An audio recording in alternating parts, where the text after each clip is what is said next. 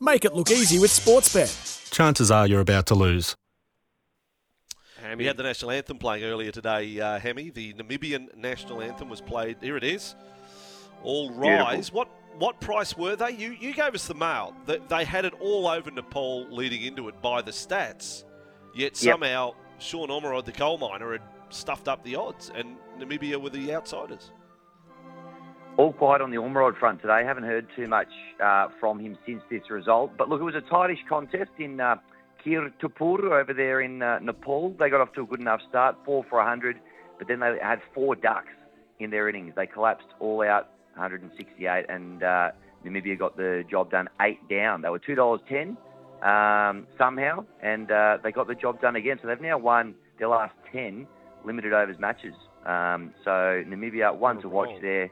They're in great form as well. And over at the Cake Tin as well, uh, I suggested that the Aussies might hit more sixes than the Kiwis. That got up um, at $1.54 as well. It was 13 sixes to 17 was the final count there. Ooh, okay. Um, what are they? Is it a drop in wicket in Nepal, or what? What? What? What do they play on over there? Great question. No Great drop in, question. no no drop in over no Just the no drop in over there in Nepal. Just uh, a- a cricket ground specifically. So um, they had the home ground advantage. Nepal. They they know those conditions well. But Namibia are a, gr- a great team, as I said yesterday, Brandy, and they, and they proved it to Yep. us uh, yesterday afternoon. Uh, Another week one. two- We're talking Yep. Namibian cricket here. You said you a four-pronged name. They have one in the Namibian side. Jean Nicol Loftie-Eaton. He's in there. He's double hyphen. Jean Nicol Right. Lofty Eaton is in the Namibian Okay. side. How many you know anything about him? Probably not. Great player uh, and a winner yesterday. So um, winner. couldn't be happier for him. Great, great team, man. Mate, he took four for 34. Took four for 34 and, and made a couple with a, Don't with a bat. scoff at There you that. go. Yes. No. Um, week two of the uh, preseason challenge coming up this weekend. Double header at Belmore tomorrow night. And uh, what? How have you got the premiership market? Yeah, well, I thought we'd have a bit of a look ahead because we've got a bit of, you know, obviously got the trials coming up, but apart from that, not a great deal of sport today. No NBA, no cricket. But if we're looking ahead, we're only a week and a half away from the season. We've got the Panthers there, Brandy, three dollars seventy-five for the four-peat. Uh, the Broncos are four dollars twenty-five. Um, and in the grand final Quinella market, a Panthers Broncos rematch at seven dollars fifty is our best backed and our favourite as well. We've had the Roosters well supported at nine dollars.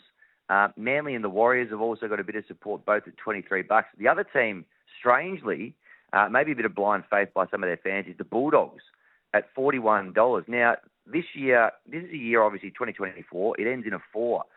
The Bulldogs have either made or won a grand final in every year ending in a four since 1974. So, look, if if you're a believer in the numbers, maybe you look at the to make a grand final market uh, where for the Bulldogs you're getting twenty three dollars. Um, I, I probably can't see it happening, but if you're a numerology fan, uh, maybe that's one that you look towards there.